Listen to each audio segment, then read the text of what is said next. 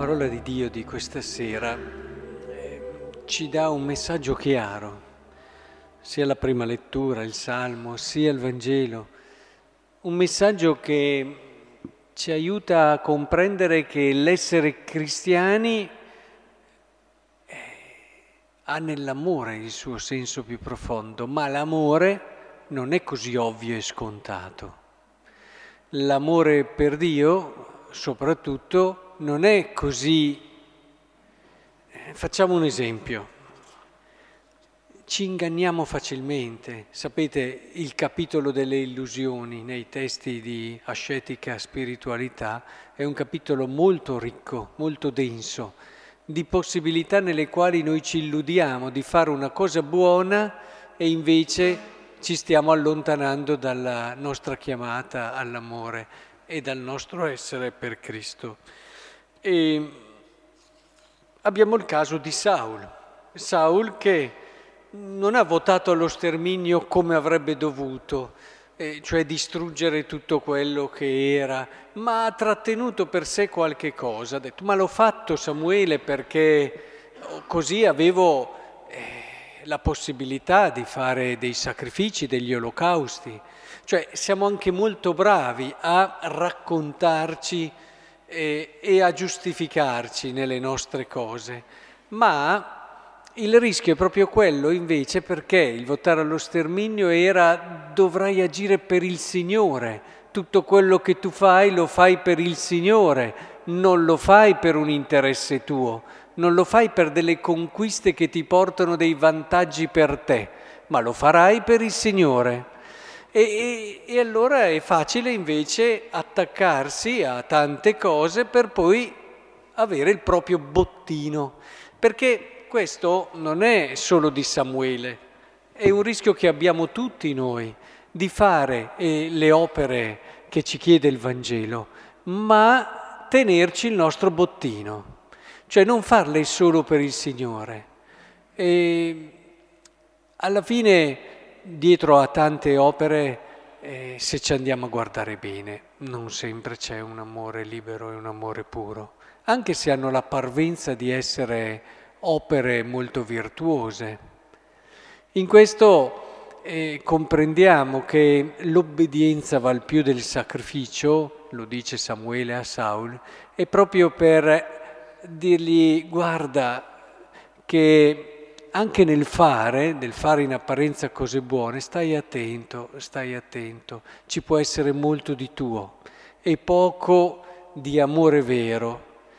Ad esempio pensate a quelle persone che sono molto generose, molto intraprendenti, fanno molti servizi, ma li devono sempre fare come li vedono loro, come eh, e solo se ci sono certe condizioni, se non ci sono certe condizioni, eccetera, non li fanno più.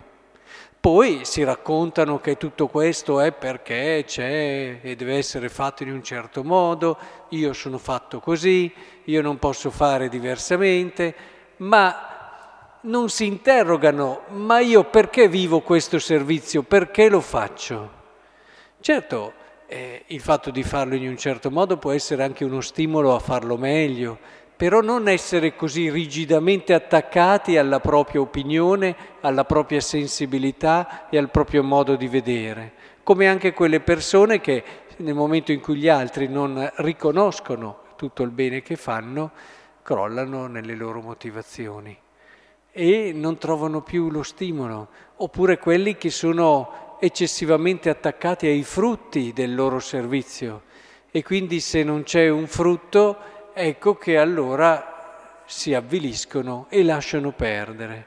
Ma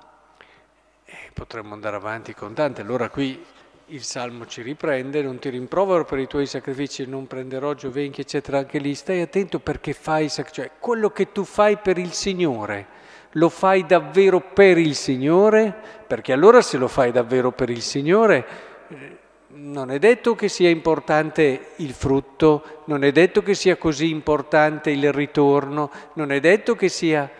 Eh, immaginatevi due persone che si vogliono bene, cerco un po' di farvi entrare nel concetto, eh, nell'idea. E ce n'è una che fa tante cose per l'altra, ma fa sempre quello che pensa lui che sia il bene per l'altra.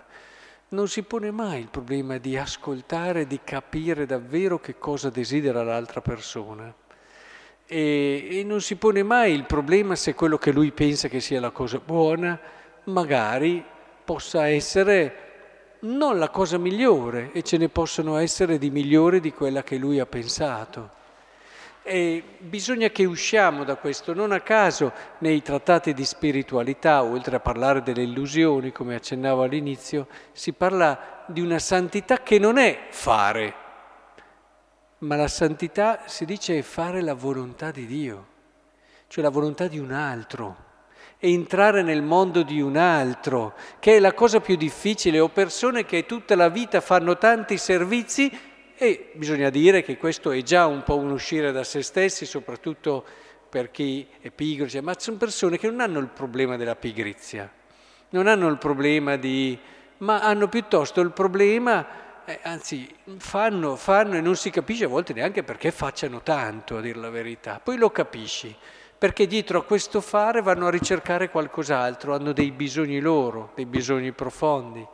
E e anche quando gli viene detto guarda non c'è più bisogno di questo servizio, no, lo devono fare e ci rimangono anche male. Ma se tu stai vivendo questo servizio e lo vivi con libertà, eh, se il Signore non ha più bisogno di questa cosa, eh, lo fai per te o lo fai per il Signore? Capite che anche il discorso del Vangelo sul digiunare, il digiunare è una cosa che fa bene al corpo oltre che all'anima, ma e qui Gesù dice non è detto che però il digiuno sia adatto a tutti i tempi e a tutti i modi, è lo stesso discorso. Bisogna che impariamo a discernere di volta in volta il perché noi facciamo quello che facciamo. È un cammino importante, è un cammino di abbandono, di fiducia, è un cammino che non termineremo mai, quindi preparatevi, è un cammino lungo e che certe cose moriranno un quarto d'ora dopo di noi. Eh, del resto i grandi autori spirituali dicono che amare con amore puro e retto, eh, quindi in modo totalmente libero, è assai raro. Però non preoccupatevi, non è importante avere il massimo, l'importante è crescere ogni giorno, ogni giorno fare un passo in avanti con quello spirito di umiltà che rende così bella, così bella la nostra carità, così vero il nostro dono, con quello spirito di obbedienza, per dirla con Samuele, che diventa la custodia del nostro amare il prossimo e amare Dio con tutto il nostro cuore, con tutta la nostra anima, con tutte le nostre forze.